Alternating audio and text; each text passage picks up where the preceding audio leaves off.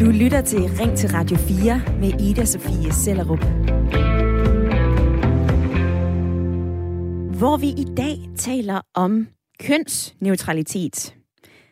Det er et ord, der har summet en hel del, øh, både i forbindelse med OL lige om lidt, hvor den første transkønnede kvinde stiller op i vægtløftning. Hun hedder Laurel Hubbard, og hun stiller op for New Zealand. Og hvis vi springer herhjem i folkeskolen i sport, ja, så dyrker piger og drenge jo ofte sport sammen, som for eksempel her i rundbold.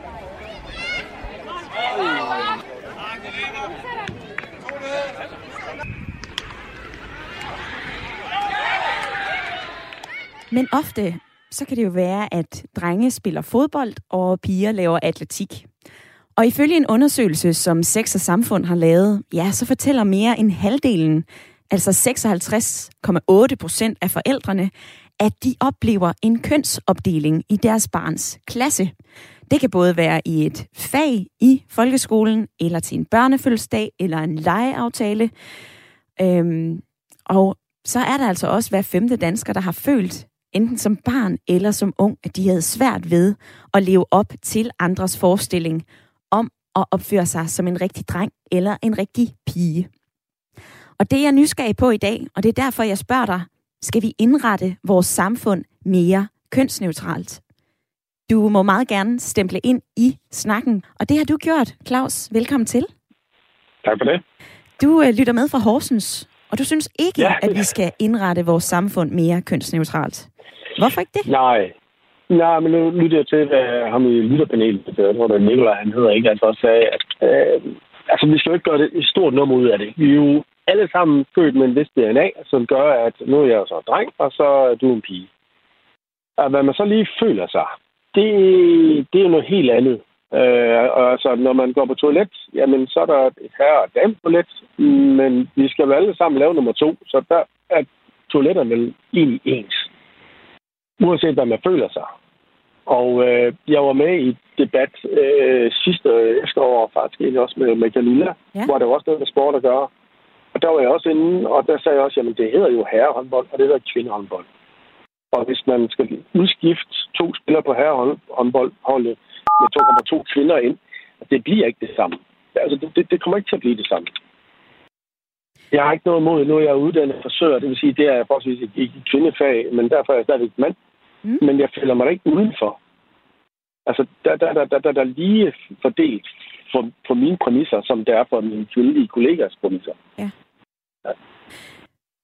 Men Claus, jeg har, øh, jeg har lige fundet nogle tal, øh, fordi jeg, jeg var også nysgerrig på, hvad er omfanget af det her? Altså, øh, hvor mange børn i folkeskolen kan det for eksempel dreje sig om? Og ifølge LGBT plus ungdom, jamen, så sidder der faktisk i gennemsnit et til to børn i hver folkeskoleklasse, som ikke definerer sig som ciskønnet, altså at de ikke ser sig selv som det køn, de biologisk er født som, men som noget andet.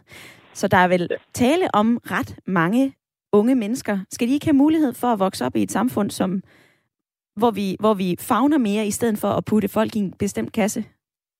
Jamen, jeg tror da ikke, at de er diskrimineret. Altså, det er jo ikke fordi, at øh, jeg disser nogen, eller samfundet disser nogen. Altså, de homoseksuelle, eller, eller går der heller ikke rundt, tror jeg da ikke. Altså, jeg, nu, nu er de jo meget inde i, i det fag, jeg er uddannet så. Mm. Øh, men der er der ikke nogen, der peger fingre. Det gør vi da ikke mere. Og hvis de gør det, så er det, ja, det er godt svært for mig at, at se. Og jeg synes også, at nu kom der med den der med i, i folkeskolen, har vi seksuel undervisning, og så spiller i folkeskolen små klasser, spiller grundbold. Det er jo også for at lære det sociale liv sammen. At ja. vi, vi godt kan blive at være sammen. Og så når de kommer op så går man, altså, nu er der faktisk mange kvinder, der spiller fodbold i det også. Så, så, så jeg vil sige, jamen, øh, der er altså forskel på, på fysikken. Så det er derfor, man har et pigehold og et drengehold. Det er ikke, jeg tror ikke, det er for at diskriminere. Overhovedet ikke. Men det er simpelthen for at tage hensyn til, at, at, at drenge muligvis skal have lidt større, lidt mere muskelmasse end, end kvinder? Ja, lige, lige præcis. Og, og, og den, som, som, som vælger at sige, jamen jeg vil godt spille som med drengene, jamen hun er bare bagefter rent fysisk. Mm. Og det er ikke noget med at sige, at de ringer til at spille fodbold. Overhovedet ikke. Men det er bare sådan, det er. Og det synes jeg ikke, at vi skal... lave hele samfundet om på grund af, af, af de ting der. Men en del, jeg ved ikke, om du hørte Alex Delamar, som var øh, med inde her i første halvdel af programmet. Øh, ja. han, er, han er projektleder og talsperson for det transpolitiske arbejde, som LGBT plus de laver. Ja. Øhm, og han ja. sagde blandt andet, prøv at høre, der går jo ikke så meget af majoriteten. Der går jo ikke så meget af flertallet ved, at, at der bliver taget et lille hensyn til mindretallet, så vi alle sammen kan være her. Altså har han ikke en pointe ja. i det? Jo, men altså, jeg tror, der er mange, mange...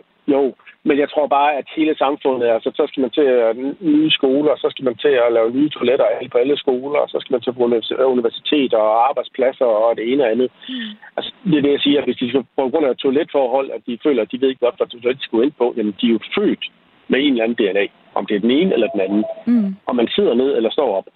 Altså, det, det, jeg tror, den er, det er svær for hele samfundet at lave på. Ja. Hele samfundet. Og, vi, og nogle gange føler jeg mig, og kan jeg da godt føle mig som øh, verdensmester. Det er jo ikke ens betydende med, at jeg, jeg cykler rundt i verdensmestertrøjen. Altså, altså øh, og nogle gange så føler jeg mig som øh, en gammel mand på øh, 60 år. Ikke? Altså, så skal jeg jo ikke gå med rollator jo. Altså. Mm. Mm. Men uh, Claus, hvad så? Jeg har kigget lidt i det. For eksempel i Sverige, der er der jo... Øh, de er ret langt fremme i forhold til at indrette deres samfund mere kønsneutralt. Altså de har blandt andet, øh, altså salget i kønsneutrale barbier er ret højt, og samtidig så er der også kønsneutrale børnebøger. Altså, øh, nu skal jeg lige se her. Jeg har fundet en lille indholdsfortegnelse på en svensk børnebog, der hedder Jøsta og Johan. Og den handler om et girafpar, der gerne vil have en unge, men de har problemer med forplantningen, så derfor så adopterer de et krokodilleæg. Kan du se fidusen i at, øh, i at lave den slags bøger? Nej. Nej. Hvorfor? Altså, jeg, vil, jeg vil sige, altså, da, jamen, selv da jeg, da jeg var barn, altså, da, da, når vi fik en action man, eller var en Barbie-dukke, altså, neutral, altså, det vil sige, man kunne se, at det var en dreng, og det var en pige. Altså, der, der var jo ikke kønsorganer på, på, på, på, på de legetøj der, altså, vi havde dengang i hvert fald. Så det, det var kun på grund af håret, man kunne se, at, at det var en dreng, og det var en pige. Ja. Og så lige her til sidst, Claus. Øh, Alex ja. og Nikolaj i lytterpanelet nævner jo begge to uddannelse, at, at øh, vi simpelthen skal sætte ind ved at, at vide mere om hinanden. Har du en anden løsning på? Det, nej, det tror jeg da også. Det er jo fint nok, at det kan. Altså, øh, men, men, men altså, at, at sætte hele samfundet... Jamen, det, altså, nej, det kommer, til, det, det kommer til at tage mange år. Mm. Det gør det. Og det har taget mange år, og jeg ved sådan med Alex, altså det har taget mange år for LBGT at, at komme der, hvor de er i dag. Og det synes jeg er fantastisk, og det bliver jo øh, spredt ud over, specielt under EM i fodbold her, ikke? Altså, hvor, hvor, ja. hvordan er det ledes med, med, med, med, med regnbueflaget, ikke også? Og det er jo fantastisk, og jeg håber at ikke, de føler sig diskrimineret. Men at, vi, at de, men, men de føler, eller homoseksuelle i hvert fald i min branche, de går jo heller ikke ind og ønsker, at de skal have et specielt toilet fordi de er lavet mere feminine end andre. Mm. Så jeg, nej, jeg, jeg tror ikke, vi skal lade for meget om det. Det, det er fint nok at gøre opmærksom på, at det, der er nogen, der har det sådan der. Men, øh, Men øh, vi skal nej. ikke indrette vores samfund efter det. Claus, tak fordi du nej, har lyst nej. til at, at være med i debatten i dag. Ja, tak. Altså, det kan være, der er lidt koks med forbindelsen. Vi prøver i hvert fald på at få en, en, øh, en forbindelse igennem til chefredaktøren for Vi Unge. Er du med nu? Jeg er med. Ah, dejligt. Det skabte jo en hel del omtale herhjemme, da I i maj måned havde et øh, kyssende lesbisk par på jeres forside af Vi Unge. Øh, hvordan reagerede læserne på det?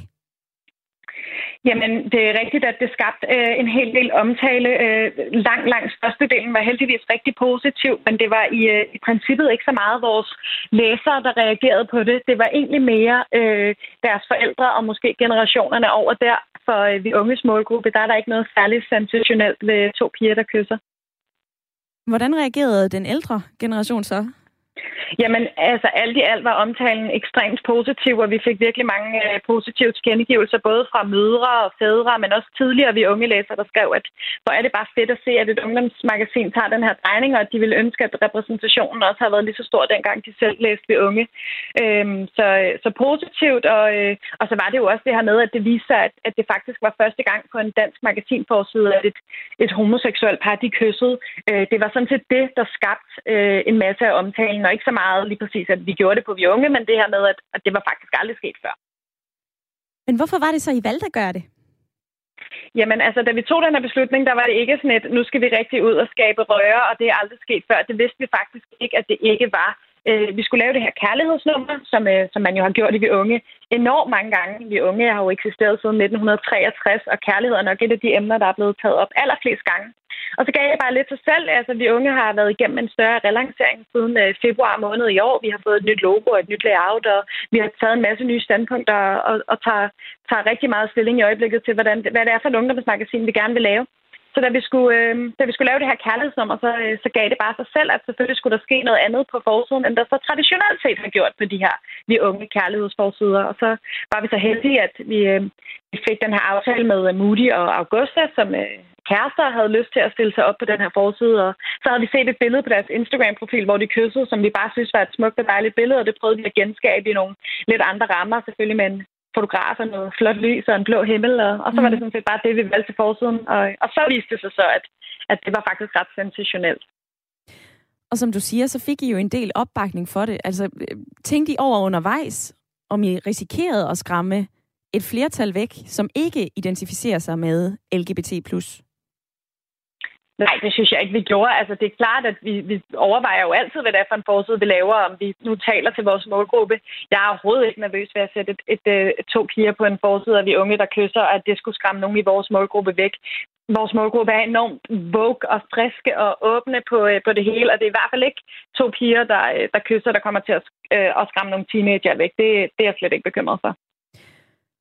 Og jeg ved ikke, om du har lyttet med her i løbet af timen. Der er jo flere, der har været inde på, at det her det er sådan et, øh, et københavner-fænomen. Det er ikke noget, man sådan støder særlig meget på ude i de mindre byer. Er i hvert fald det, jeg kan læse på sms'en.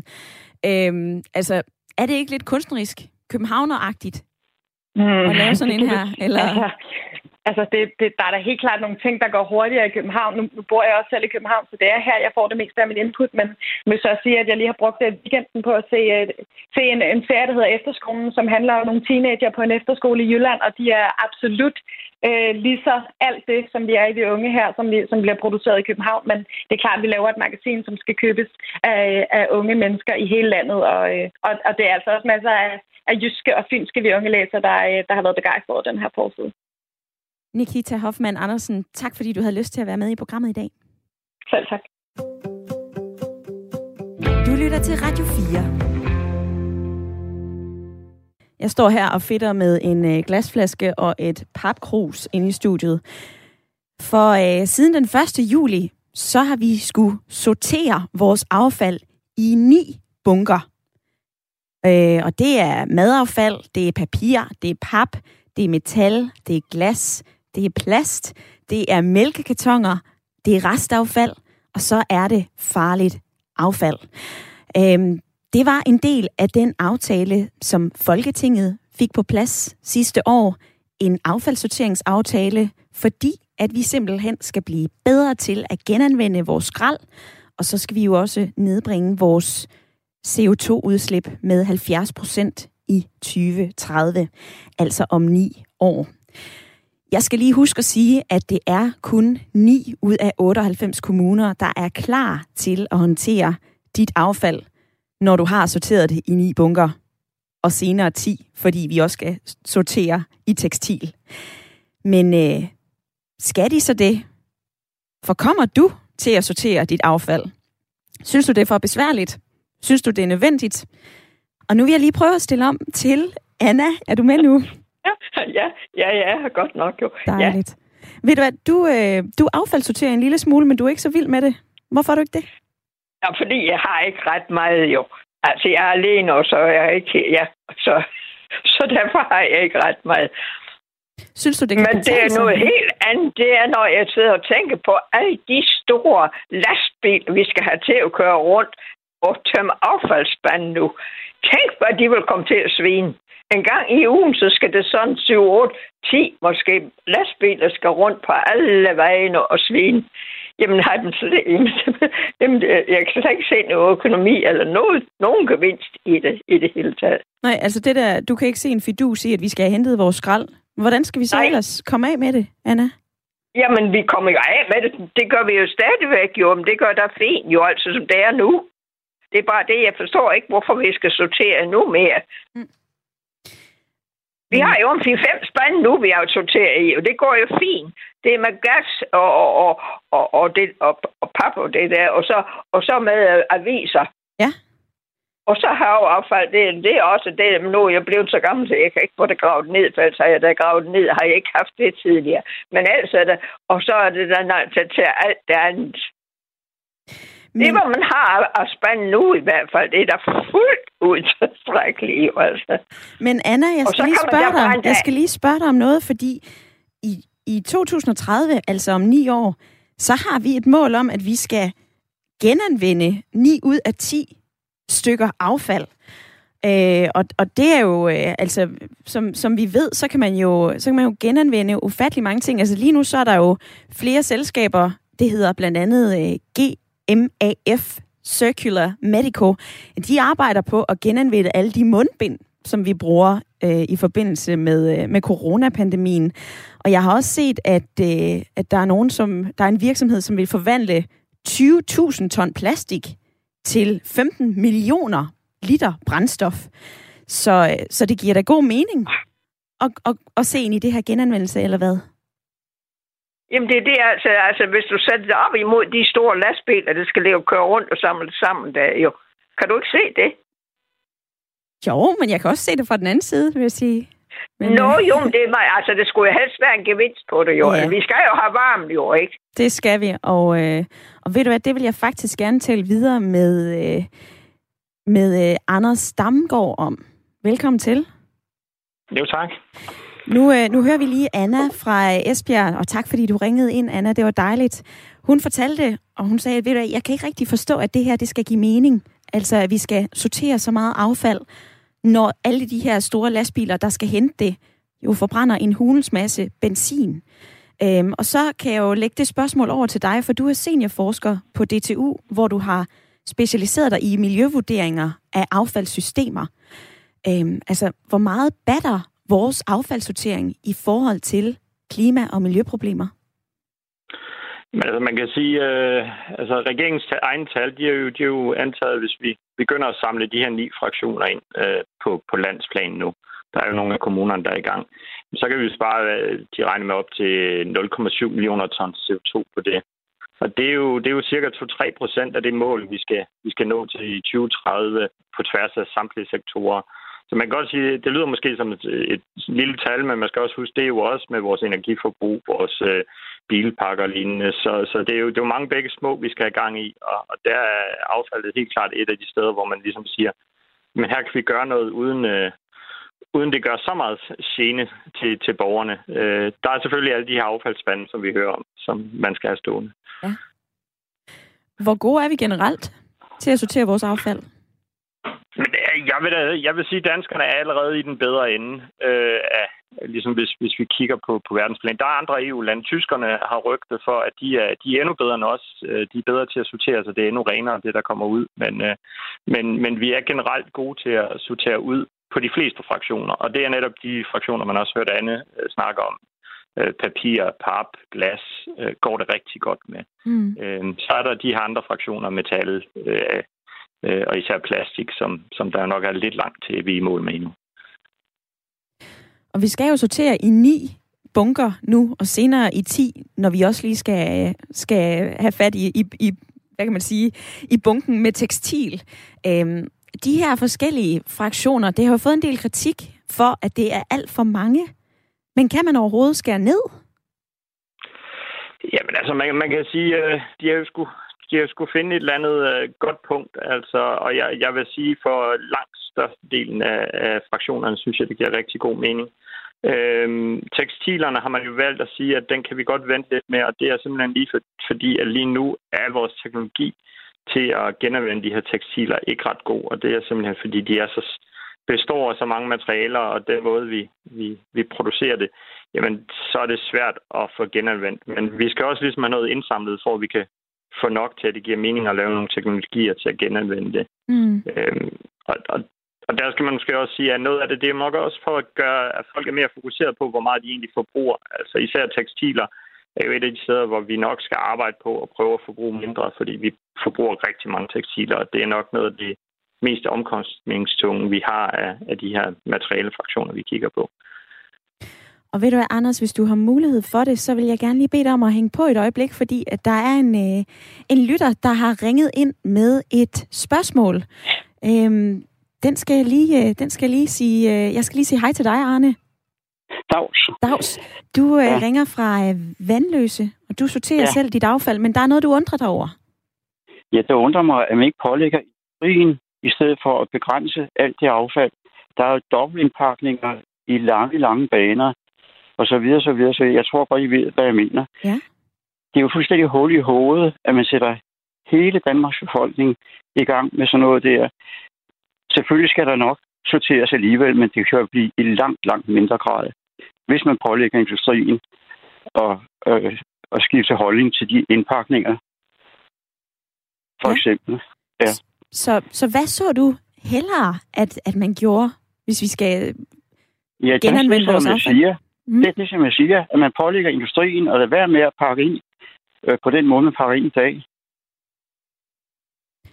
Men vil du tænke over, at noget var mere hygiejnisk eller mindre hygiejnisk, hvis det blev pakket ind på en anderledes måde? Nu går det jo den anden vej. Altså, det, det er jo simpelthen... Altså, jeg tror godt, I ved, hvad jeg mener. Ja, det, det er jo fuldstændig vanvittigt, at man går hen og køber en tube tandpasta, for eksempel, som er pakket ind i pap, og så, og så ligger en tube indeni. Det er jo fuldstændig hul i hovedet. Det er en af småtingene, men der er mange, mange, mange ting, hvor man kunne skrive ind og sige, det der, det går altså ikke. Og ved du hvad, Arne, den, øh, det synspunkt, det vil jeg gerne lige drøfte med Anders Damgaard, der er seniorforsker på DTU Miljø. Prøv lige ja. at høre, hvad han, øh, hvad han svarer til det her. Anders, Arne han synes, at det er fuldstændig hul i hovedet, at vi pakker alting ind i plastik, og så endnu mere pap. Altså, skal vi se på helt andre løsninger? For eksempel for at minimere vores mængde af affald? Jeg, jeg tror ikke, det er et spørgsmål om enten eller. Jeg tror, det, det, det, det, det her det er en både-og øh, situation. Øh, jeg er helt enig med Arne i, at der kan stadig gøres en del ud på, på altså ude i butikkerne i forhold til den måde, nogle af produkterne bliver markedsført øh, i den mængde emballage.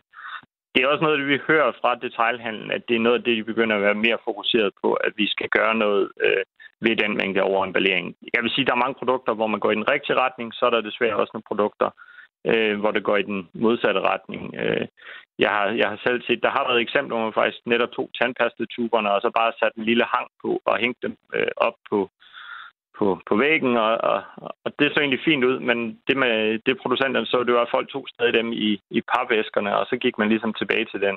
Okay. Og så er det selvfølgelig, så, så skal man måske til noget regulering, hvis man skal have alle med på den. Ja. Øh, men, men i sidste ende ender vi jo med noget emballage, som vi skal gøre et eller andet ved. Altså det er rigtigt nok, vi kan godt minimere mængderne, men vi ender stadig med noget emballage. Øhm, og og det, det koster noget. Jeg, jeg vil måske lige gå tilbage til, til det, der også blev sagt omkring alle de her lastbiler. Og det er selvfølgelig noget, vi skal optimere. Øh, og, og det ser selvfølgelig dumt ud, øh, hvis man stopper ved et hus med en person, øh, der har fem last- øh, skraldespande, fordi de har nok ikke ret meget affald, som, som det også bliver sagt. Men så kan det være, at næste hus det er et øh, hus med fire børn, og så er der lige pludselig rigtig meget affald.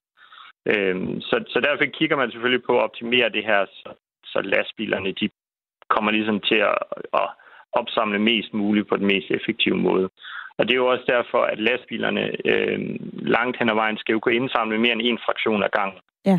Øh, så har man flere kamre i dem og sådan noget, så, så det bliver mere optimalt at indsamle. Fordi ellers så bliver det helt skørt. Anders Damgaard, tak fordi at du havde øh, lyst til at være med i dag i Ring til Radio 4. Du lytter til Radio 4, hvor vi i dag taler om venskaber og ensomhed. For venskaber, det er faktisk ikke noget, vi skal tage let på. Det er noget, som øh, kan følge os gennem hele livet. Og det er faktisk også noget, som kan give os et stærkere bånd, end det vi føler til vores kærester og til vores ægtefæller. Og det er altså også noget, som kan hjælpe mod ensomhed. Og det er altså også noget af det, vi dykker ned i i dag. Øhm, og jeg har også nogle lidt dystre tal med til dig, fordi flere end 400, nej, omkring øh, 400.000 danskere føler sig ensomme, ifølge den seneste måling fra Røde Kors og Kommunernes Landsforening. Jeg synes, vi skal dykke ned i ensomhed og måske blive lidt klogere på, hvad det egentlig er for en størrelse. Og det kan jeg få hjælp til fra dig, Nela Maria Sris. Velkommen til. Tak skal du have. Du er øh, psykolog og direktør for Psykologhuset Encounter. Ja. Øhm, og, og inden vi dykker yderligere ned i ensomhed, kan du så ikke lige prøve at forklare sådan helt overordnet, hvad det er, ensomhed er? Jo, det kan jeg godt. Altså, jeg synes, det er vigtigt at skelne mellem ensomhed på den ene side, og så følelsen af ensomhed på den anden side. Fordi at man kan godt leve i ensomhed, og det betyder, at man lever alene, man har trukket sig fra andre mennesker. Men følelsen af ensomhed, det er en meget belastende følelse, og den kommer øh, som resultat af at være i en situation, som er ufrivillig, hvor man ikke får sit sociale behov opfyldt. Og så ensomhed jo er også en følelse, som har rigtig mange nuancer. Man kan faktisk også være sammen med andre mennesker, og så alligevel have følelsen af ensomhed. Og det kan være, for eksempel, hvis du er sammen med en flok mennesker, og du alligevel føler dig lidt udenfor. Du føler ikke, du har de samme holdninger. Du synes ikke rigtigt, du ligner de andre. Og der kan man altså også opleve følelsen af ensomhed. Så det er faktisk en meget kompleks følelse. Og hvad så? Altså, du nævner, at det er en kompleks følelse. Øhm, er der forskel sådan øh, mand, kvinde, ung, gammel, hvis man bor i byen, hvis man bor på landet? Ja, så der er jo rigtig, rigtig mange individuelle forskelle, når det kommer til følelser. Men det er vigtigt at sige, at alle kan blive ramt af ensomhed. Det kan børn, det kan unge, voksne og gamle.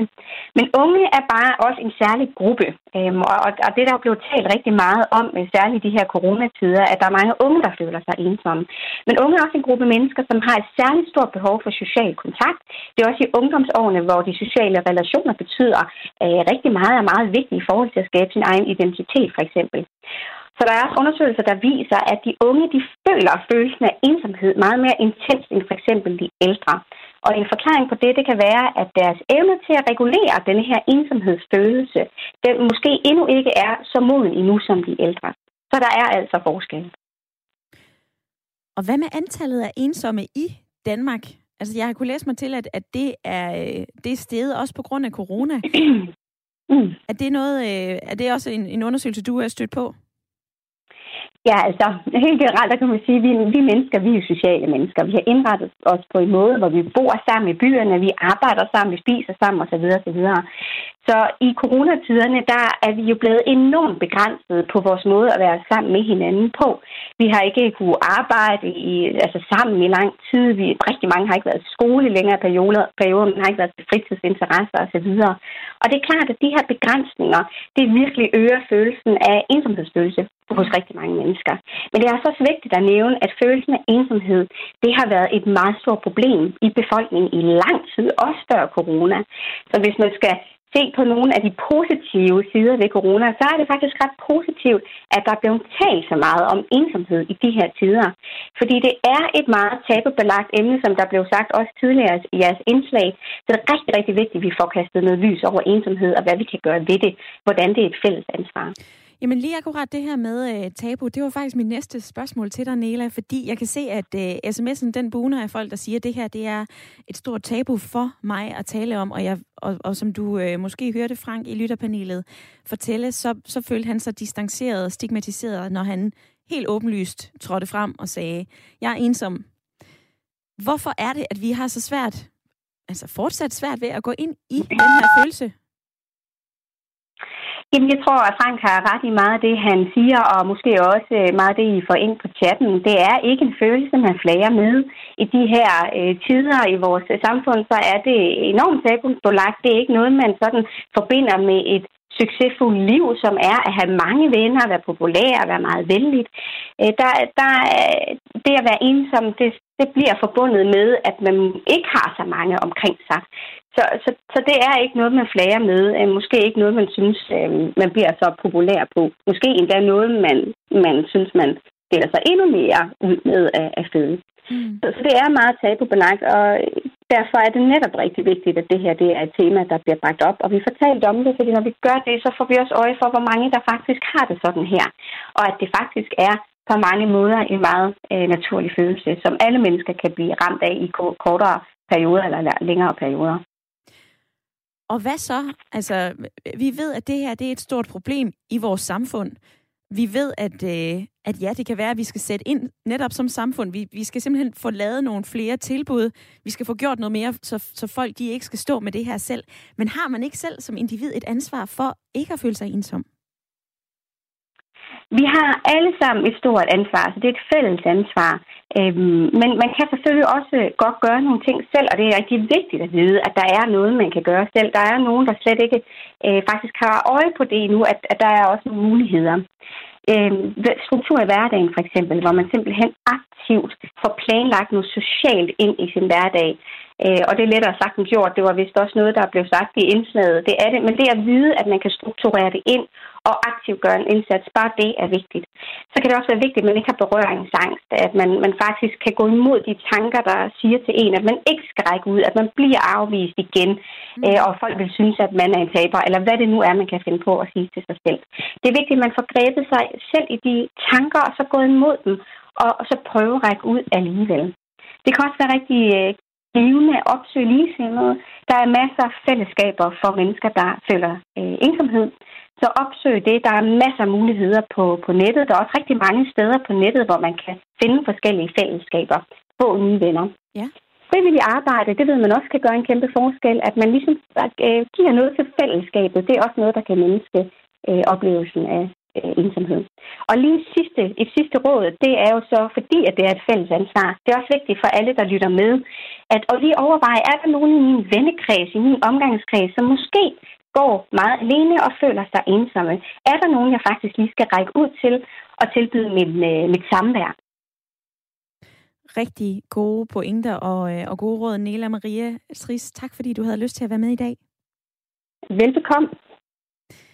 I dag, der taler vi jo om, øh, om venskaber og vigtigheden af venskaber, men selvfølgelig også den øh, bagside, der kan være, når man ikke føler, at man får det opfyldt, nemlig at man er ufrivillig alene. Og der kan jeg sige velkommen til dig, Hassan på 40. Du lytter med fra Tostrup. Det gør jeg i hvert fald. Goddag. Goddag. Du siger, at ensomhed er en folkesygdom, som ikke skal behandles individuelt. Jamen altså, det er jo netop det, jeg synes hele øh, debatten indtil videre, øh, generelt når man snakker om det, øh, de råd, der bliver givet, det, det handler alt sammen om, hvordan man oplever det på individuelt niveau, og hvordan man skal håndtere det på individuelt niveau. Men nu er jeg jo født og opvokset i Pakistan, som er sådan et meget socialt øh, øh, samfund, i og med, at man, øh, øh, det er, hvad jeg kalder et netværkssamfund, hvor ens eksistens øh, ofte øh, øh, Ja, øh, øh, hvor øh, ens netværk og de kontakter og den kontakt, man har med andre, bestemmer ens øh, muligheder i livet. Ja. Sådan er det jo ikke så meget her, her i Danmark. Så der er ikke det samme behov for at dyrke venskaber for andre årsager end jamen, det sociale samvær og det at være sammen med andre mennesker og bekæmpe ensomheden. Og det har jo så det resultat, at der er masser der lever et helt liv, de har et arbejde, de har et hjem, de har alt det andet på plads, men de har ikke det sociale, øh, der skal til. Um, så, øh, og jeg ved i hvert fald, at uanset alle de andre skavanker, det pakistanske samfund har, øh, har, så er ensomhed altså ikke et øh, hyppigt opstående problem. Og jeg synes, at hvis, hvis man her i Danmark skal håndtere det her problem, for 400.000 i et øh, samfund med 5 millioner indbyggere, det er jo et kolossalt højt tal. Øhm, der skal være nogle initiativer. Vi skal snakke lidt mere om, at der er noget systemisk, noget i kulturen, der gør, at der er så mange, der kan komme øh, ud og være ensomme, når der egentlig ikke er behov for det. Mm. Så, så det er bare et spørgsmål om også at vende blikket mod det, øh, på sådan et makroniveau, hvor man kigger ud i hele samfundet. Hvad er det for nogle værdier? Hvad er det for nogle tanker? Hvad er det for en filosofi, som gør sig gældende her i samfundet, som netop skaber vilkårene for ensomhed? Og nogle, øh, nogle gode pointer. Også lige øh, spændende at få øh, Pakistan med, med i debatten også. Og du nævner, du spoler jo selv øh, båndet tilbage til, til de danske tilstande, Hassan. Hvis vi nu siger, at vi zoomer ud på det her på makroniveau, og vi laver en hel del initiativer, vi laver rigtig mange forskellige muligheder, så vi, der er ensomme, kan række ud, og der er mulighed for, som Frank i lytterpanelet siger, at det her det kan blive behandlet som et brækket ben, så er der vel stadigvæk et eller andet form for, jamen det er alligevel mig, der skal dukke op. Det er alligevel mig, der skal, der skal stå yeah. op den morgen og sige, okay, nu vælger jeg det her til. Så det er vel også yeah. mit ansvar. Men det er det, lad, lad, øh, jeg vil sammenligne for eksempel det der med, med jobjagten. Uh, man kan snakke med lige så mange jobkonsulenter på jobcenter, man kan have taget lige så mange praktikker og det hele, men hvis arbejdspladserne ikke er der men så finder man ikke et arbejde. Det er lidt det samme her, at man kan være til så mange samtaler, man overhovedet vil. Man kan forsøge at række ud alt det, man overhovedet ved, og jeg ved, at det selvfølgelig dur for en stor del af mennesker. Men hvis ikke samfundet har de vilkår, der skal til for, at øh, det individets indsats også bliver mødt, hvis ikke med åbne arme, men så med en mere velkommende tone, et mere velkommende miljø, så vil der stadig være en masse, der falder igennem. Og øh, der synes jeg, at min oplevelse igen, jeg er født opvokset i Pakistan, så efter jeg kommer herhjem, så er det netop, der er en, en afstand. Man har sin kalender, øh, men vader ikke hjem hos, øh, til folk øh, uanmeldt. Øh, man har ikke det her, jamen skal vi ikke bare sådan øh, gøre det ene eller, eller det andet. Især hvis man får børn, jamen så bliver ens liv så ufatteligt struktureret, at det er virkelig svært at have den der uformelle sociale omgang med mennesker. Øhm, øh, hvis det, også på en arbejdsplads, Øh, jeg udmærket mig lidt på min arbejdsplads herhjemme på et tidspunkt ved, at jeg hver morgen gik ind i hver eneste afdeling hver eneste øh, kontor i, i bygningen, og jeg gik lige ind og sagde, jamen goddag med dig, hvordan går det? Og det, det var utrolig usædvanligt, øh, fandt jeg så ud af, men det var normen for, da jeg arbejdede i Pakistan. Så, så der er simpelthen nogle ting, der, øh, som vi også skal se i øjnene som samfund, at vi er ikke som samfund gode til at skabe vilkårene for, at øh, ensomme mennesker rent faktisk kommer ud og møder et samfund, der vil tage imod dem. Um, der ser øh, du på, øh, på den måde. Og ved du hvad, Hassan, det vil jeg faktisk rigtig gerne vende med øh, den næste kilde, den næste gæst, jeg har med i studiet. Øh, hun er national chef i Røde Kors. Så det kan være, at du lige har lyst til at blive, øh, eller du i hvert fald lige lytter med for at høre, hvad hun har at sige omkring øh, det samfundet. Godt. Tak for din indspark i debatten. Hassan han havde ringet ind til 72 30 44 44. Og som jeg øh, lige teasede lidt for, så øh, kan jeg sige velkommen til dig, Marie-Louise Gottholdt. Tak skal du have. Du er øh, national chef i Røde Kors, og øh, Røde Kors står jo i spidsen for et opråb til politikerne, hvor I beder dem om at tage ensomhed alvorligt. Altså, hvorfor ja. er det, øh, du mener, at vi ikke tager det alvorligt nu? Altså, jeg har blandt andet kunne finde et tal, som, som siger, at, det, at, at Sundhedsstyrelsen har gjort prisen op for ensomhed. 8 milliarder kroner bruger vi om året på udgifter til behandling og pleje øh, af ja. ensomme. Så det er vel at tage noget alvorligt, eller hvad? Ja, det kan man sige. Eller også så er det virkelig ikke at tage det alvorligt at, at bruge så mange penge på noget, vi kunne håndtere, hvis vi ville.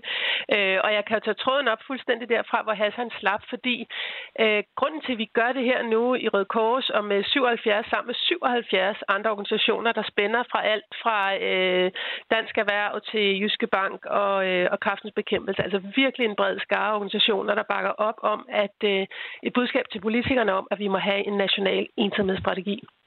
Fordi, som Hassan sagde før, så er det her ikke kun et problem for de 380.000, øh, der er ensomme. Det er ikke deres eget individuelle problem, det er et samfundsproblem. Øh, og det kan kun løses, hvis vi sammen beslutter os for, at vi vil nedbringe den ensomhed, og vi vil arbejde med det meget mere strukturelt og, og overordnet, og prioritere det i rigtig mange af de ting, vi gør som, som samfund. Så det er det opråb, vi laver. Vi må have en national ensomhedsstrategi. Og det er jo så et, øh, et konkret eksempel, altså et tiltag, som I, øh, som I håber kan afhjælpe den ensomhed, vi desværre ser nu. Men hvad skal der være i den der strategi? Jamen, hele ideen er, at vi skal til at kigge på det overordnet og på tværs af alt det, vi laver. Altså, så, så simpelthen integrere det i den måde, vi, øh, vi tænker skole og uddannelse på, den måde, vi tænker byggeri på, den måde, vi tænker infrastruktur på, den måde, vi tænker sundhed på. Fordi øh, vi alle sammen i, i, gennem livet kommer i situationer, hvor vi er udsat for at blive ensomme, og nogen er ensomme hele livet, og, og man kan ikke løse de problemer selv. Vi er simpelthen nødt til at arbejde med, hvordan vi fremmer relationer, så, så det bliver nemt at møde hinanden. Ligesom Hassan sagde før, og det er jo altid super interessant at få et blik fra en anden kultur på, hvordan man selv er. Og der har vi jo bare i, i de nordiske, europæiske lande her nogle udfordringer, tror jeg. Øhm, og, det, og det bliver vi nødt til at gøre noget ved, ved at beslutte os for, at vi vil afhjælpe ensomhed. Øh, så helt konkret, altså arbejde med det i skolerne, bryde tabuet, så det bliver okay at fortælle, at man faktisk er ensom. Der var en undersøgelse for nylig, der viste, at øh, en til to elever i hver eneste folkeskoleklasse mellem 11 og 15 år er tit eller meget tit ensomme. Det er rigtig meget. Det er øh, så altså ud i, Ja, det er rigtig mange. Så ud at arbejde med det i skolerne, uddanne lærere og pædagoger til at og, at kunne tale om det og til at kunne hjælpe eleverne til at få relationer. Det er sådan set også på de videregående uddannelser i gymnasiet eller i voksenuddannelserne, hvor der er meget fokus på det faglige, men hvor man jo i alt for høj grad bare efterlader de studerende til at finde ud af det sociale selv. Og det er rigtig svært, hvis man flytter til en ny by, ikke kender nogen, og så bliver efterladt øh, i et stort sted uden, uden, uden hjælp til, hvordan man, bliver, man, man danner de relationer. Øh, det er også den måde, vi indretter vores byrum på og vores boliger på. Øh, vi har ikke længere brug for at gå ned i den fælles vaskekælder eller ned til den fælles købmand. Vi kan klare det på nettet osv. Så, videre. så, så, men at tænke i at lave nogle bymiljøer og nogle beboelser, hvor, hvor der er fællesrum, hvor vi øh, har mulighed for at være sammen, og hvor det indbyder til samvær, det tror jeg er enormt vigtigt, og det skal vi prioritere. Og det er, øh, det er jo meget håndfast, vil jeg sige, og, og I har jo også forskellige, jamen, forskellige konkrete tiltag, hvad der skal være i den her nationale strategi. Og så har I jo også, øh, så har I jo også nogle mål for, øh, hvordan vi kan løse det her. Men altså, Marie-Louise, øh, uanset hvor mange tilbud vi ligesom stiller til rådighed, så skal folk jo selv række ud. Det er rigtigt. Man er altid ansvarlig for sit eget liv, men, men, men tilbage til, hvad Hassan også sagde før, det, det kan være rigtig svært, når man står i det. Altså, jeg, jeg hørte en, en kvinde, der forleden sagde, at det var ligesom at være i fængsel. Hun havde mistet sin mand, og hun var blevet i stigende grad isoleret, og hun kunne ikke finde ud af at række ud. Og det er jo sådan, det er med ensomhed. Det er noget af det, der, der er kendetegnet, at man bliver mere og mere isoleret og får sværere og sværere ved at række ud. Øh, så det er der, hvor vi skal hjælpes ad, og hvor vi også for eksempel bør fokusere på hele den sociale sektor, eller sygehus, øh, sundhedssystemet, at vores frontpersonale er opmærksom på den dimension, altså det hele menneske, og kan hjælpe med også at spørge ind til, har du egentlig nogen at tale med, når du nu har kommer hjem og har brækket dit ben? Øh, er der nogen, der, der kan hjælpe dig at tage sig af dig, og ellers så kan de hjælpe med at henvise til nogen. Og det er jo der, hvor vi selvfølgelig også i civilsamfundet kan en hel masse, men, men vi skal kende til de folk, og vi skal hjælpes ad med at, øh, at gøre det nemt at finde hinanden lyder det fra øh, Marie-Louise Gottholdt, national chef i Røde Kors. Tak fordi du havde lyst til at være med i øh, debatten i dag. Selv tak. Du lytter til Radio 4. I dag, der taler vi om bettingreklamer, øh, spilreklamer, som du jo nok er stødt på, hvis du har set fodbold. Det kan også være, at du har stødt på dem, hvis ikke du har set fodbold, for de fylder altså ufattelig meget. Øh, jeg så et tal her forleden dag, at i sidste år, så var der faktisk 1187 betting-reklamer i døgnet. Det er jo vanvittigt mange reklamer. Og i dag, der diskuterer vi, om øh, vi skal helt simpelt forbyde betting-reklamer, eller om det er øh, en del af det at spille. Er det et krydderi? Er det sjovt? Er det noget, som du synes er fedt, eller er det noget, som du har set kan lede til spilafhængighed og endda ludomani? Noget andet faktor, jeg gerne lige vil kaste ind i debatten, det er jo de unge, for de bliver i stigende grad afhængige af gambling. I 2009 var det 7% af klienterne hos Center for Ludomani, de var unge under 25, og sidste år, der var det altså steget fra 8% til 48%. Det oplyser Center for Ludomani. Alligevel så er den socialdemokratiske regering ikke så friske på at forbyde de her spilreklamer. Og øh, Troels Ravn. Ja, goddag. Ja, goddag. Socialdemokratiets skatteordfører. Hvorfor er I ikke det? Altså, helt overordnet, så er øh, øh regeringen ved at se på det her spilområde, altså hele vores spilmarked. Og øh, vi har nogle bekymringspunkter, og, og blandt andet altså, at flere unge oplever spilproblemer. Altså som du selv lige redegjorde for, så er der sket en markant stigning i, i henvendelserne til behandlingsstederne fra særligt unge mænd under 25 år. Øh, og og, og det, det, det angår de her, de her vægemål. Og, og, og det er også rigtigt, at vi ser en, en markant stigning i antallet af spilreklamer. Nu har vi lige et, et, et EM, hvor det er helt tydeligt, og jeg er selv bitter en gal fodbold, ser fodbold på alle tider af året, og er øh, voldsomt træt af, af de her reklamer, som, som kommer i forbindelse med, med blandt andet fodboldkampe. Så, så, så det skal vi ind og se på. Og, og vi har taget en, en, en række initiativer, altså vi er i gang med, med fire initiativer, som i det hele taget skal se på udfordringerne på, på spilområdet. Og, og det med øh, reklametrykket, det skal vi ind og se på, men et egentligt forbud tror vi ikke på. Øh, det vil ikke være den rigtige måde at, at, at, at, at løse problemerne på, netop fordi vi så risikerer, at det bliver på det ukontrollerede, på det sorte, på det udenlandske marked, at, at spillerne så vil søge hen. Så vi tror mere på, at vi kan lave en, en regulering af vores spilmarked, så vi opretholder et, et, et sundt spilmarked i Danmark. Og nu nævner du også de her fire initiativer, så jeg er med på, at, I, at det her det er noget, som I taler om på, øh, på Christiansborg. Noget I også talte om, og faktisk stemte for sidste mm. år, det var jo at, øh, at forbyde tv-reklamer for kviklån i sammenhæng med spil og gambling. Altså, det blev forbudt. Og der er jo også øh, altså, regler, skrabe regler i forhold til, hvad man må i forhold til øh, markedsføring af, af tobaksprodukter. Så hvorfor kan I ikke være lige så skrappe over for spil- og bettingreklamer?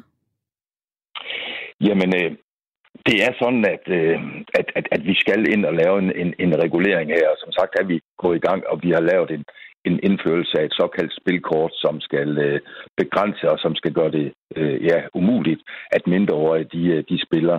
Øh, det spilkort, indførelse af spil, spilkort, det, det er det første initiativ, og så kommer vi til når vi mødes igen efter sommerferien, så kommer vi til på Christiansborg bredt blandt partierne og se på, hvilke andre initiativer vi skal tage, netop for, at vi kommer til at, at, at løse de her overordnede udfordringer på, på spilområdet, hvor øh, blandt andet altså flere og flere unge oplever spilproblemer. Og, og, og det er øh, meget bekymrende, fordi det er unge mennesker, og det smager deres økonomi, det smager deres uddannelser, det smager deres, deres, deres job, og, og man kommer ind i en ond cirkel. Men når man ser på øh, øh spørgsmålet om, om, om det skal gøres ulovligt eller ej, så er det det her øh, element med, at vi frygter et sort spilmarked, hvis vi gør det her ulovligt. Øh, og generelt har vi et, et dansk spillesystem, som er sundt, heldigvis. De fleste har et, et, et, et, et sundt øh, forhold til det at spille.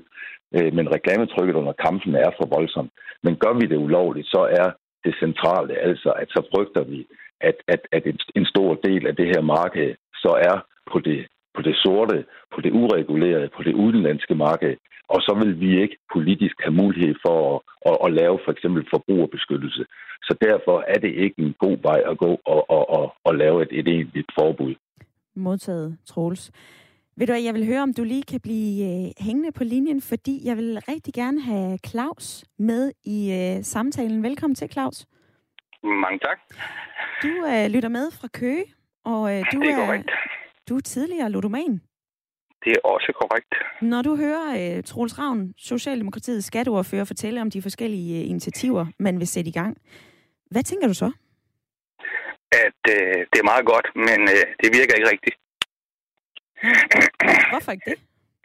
Altså, det der spilkort, det er sådan set meget godt øh, i øjeblikket, men en hver person kan tage 500 kroner i lommen og gå ned i en af de omkring 20 spillehaller, der ligger i hver by, og gå ind og spille på alle former for spil der.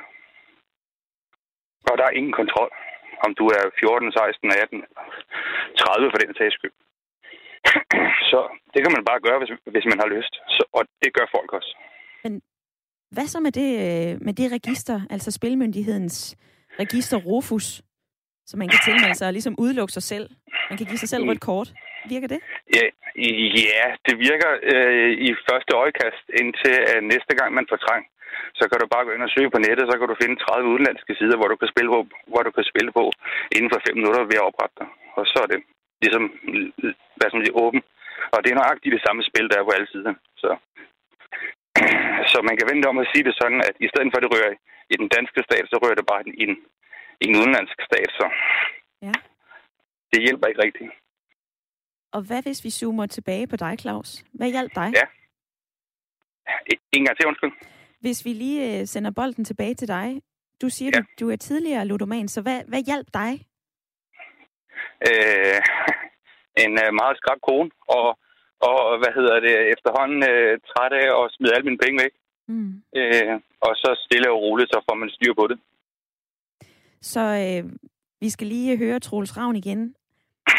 Hvis du vil øh, stille ham et spørgsmål, hvis du vil give ham en, øh, et godt råd, hvad synes du så, at politikerne, politikerne på Christiansborg de burde gøre i stedet for? den er svær. Altså, hvad hedder det? Først og fremmest, som tidligere ludoman, så ved jeg, hvad det betyder med alle de der lortereklamer alle steder. Øh, det er ikke kun fjernsynet, det er også, når du kører ud på gaden. Øh, når du går og handler. Nu sidder jeg lige foran en spar, der hænger fire reklamer ud foran. Mm. Øh, hvad hedder det? når du, bare når du handler, så er der 20 reklamer inde i, inde i de forskellige supermarkeder for alt muligt.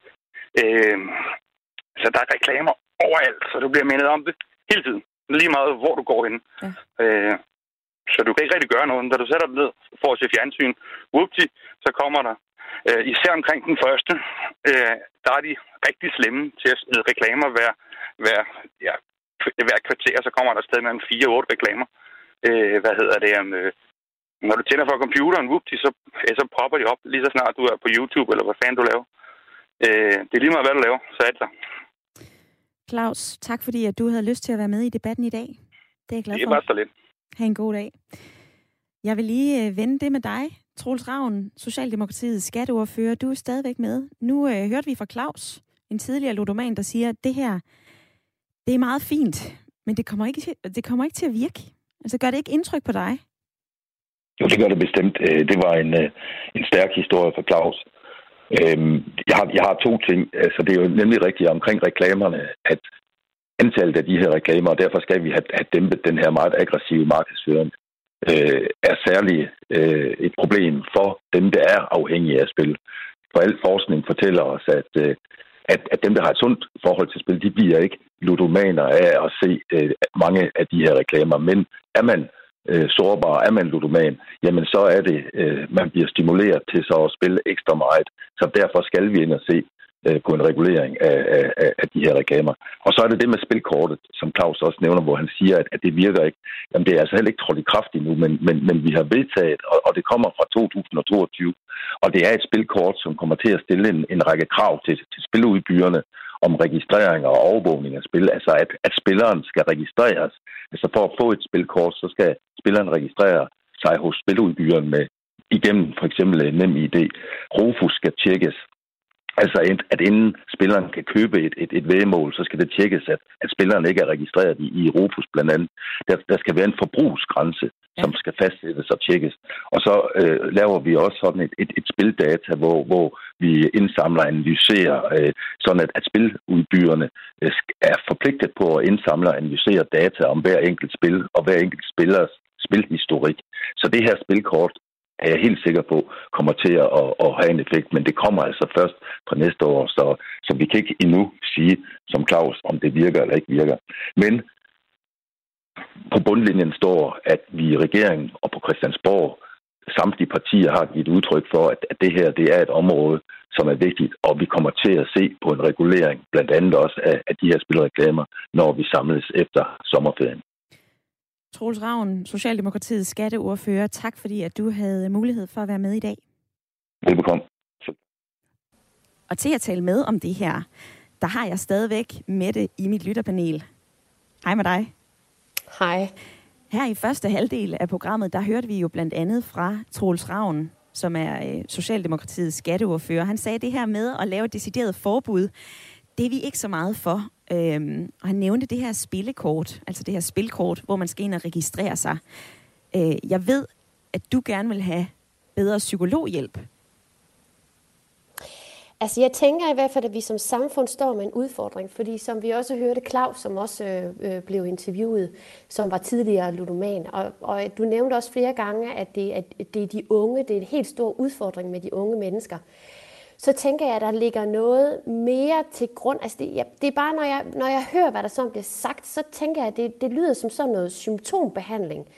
Hvor det er, at vi glemmer at gå bagom og så sige, hvad er årsagerne til det her? De mennesker, de stakkels mennesker, som faktisk lider af ludomani eller andre ting. Jeg tænker, der er, det er ikke kun et behov for, at man får fjernet reklamer eller muligheden for spil. Eller jeg tror, der ligger noget bag det, som det er, at vi bliver nødt til som samfund i hvert fald at få kigget på, hvad er det, det drejer sig om få taget ordentligt fat i vores både børn og unge mennesker i forhold til, jamen hvad er det, der gør, at der bliver den her søgen eller higen øh, efter det her kig i belønningssystemet. Øh, og det, og det synes jeg ikke rigtigt, at, at heller ikke politikeren, som på en eller anden måde tager ansvar ind i den del. Øh, og det, det kan jeg godt savne, at der er nogen, der vil tage ansvar for Og det kunne for eksempel være lettere adgang til psykologhjælp, eller lettere adgang øh, eller spot på det, øh, både i ungdomsskoler og i skoler og andre steder, hvor det er, at, øh, at der er unge mennesker. Ja. Øh, og det, det synes jeg, jeg savner ind i den her dialog.